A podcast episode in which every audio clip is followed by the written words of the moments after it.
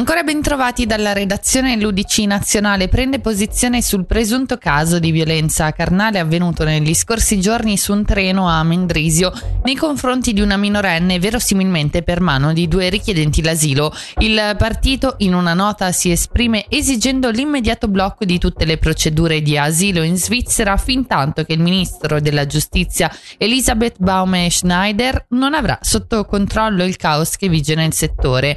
Anche la Lega ha inoltrato un'interpellanza in merito. In merito. L'ex vescovo di Lugano Valerio Lazzari entra a far parte dell'istituzione vaticana come membro del Dicastero Chiese Orientali, un nuovo incarico riportato dalla regione assegnato direttamente da Papa Francesco.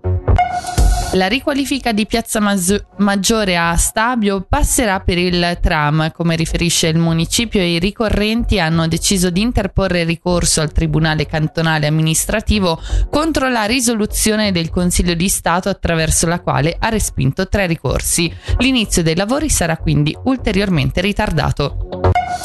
E infine lo sport con l'hockey 23 anni, 180 cm e 83 kg. Sono questi i connotati di David Ebischer che a partire dalla prossima stagione raggiungerà il Lugano per rafforzare il reparto difensivo dei bianconeri attualmente in difficoltà.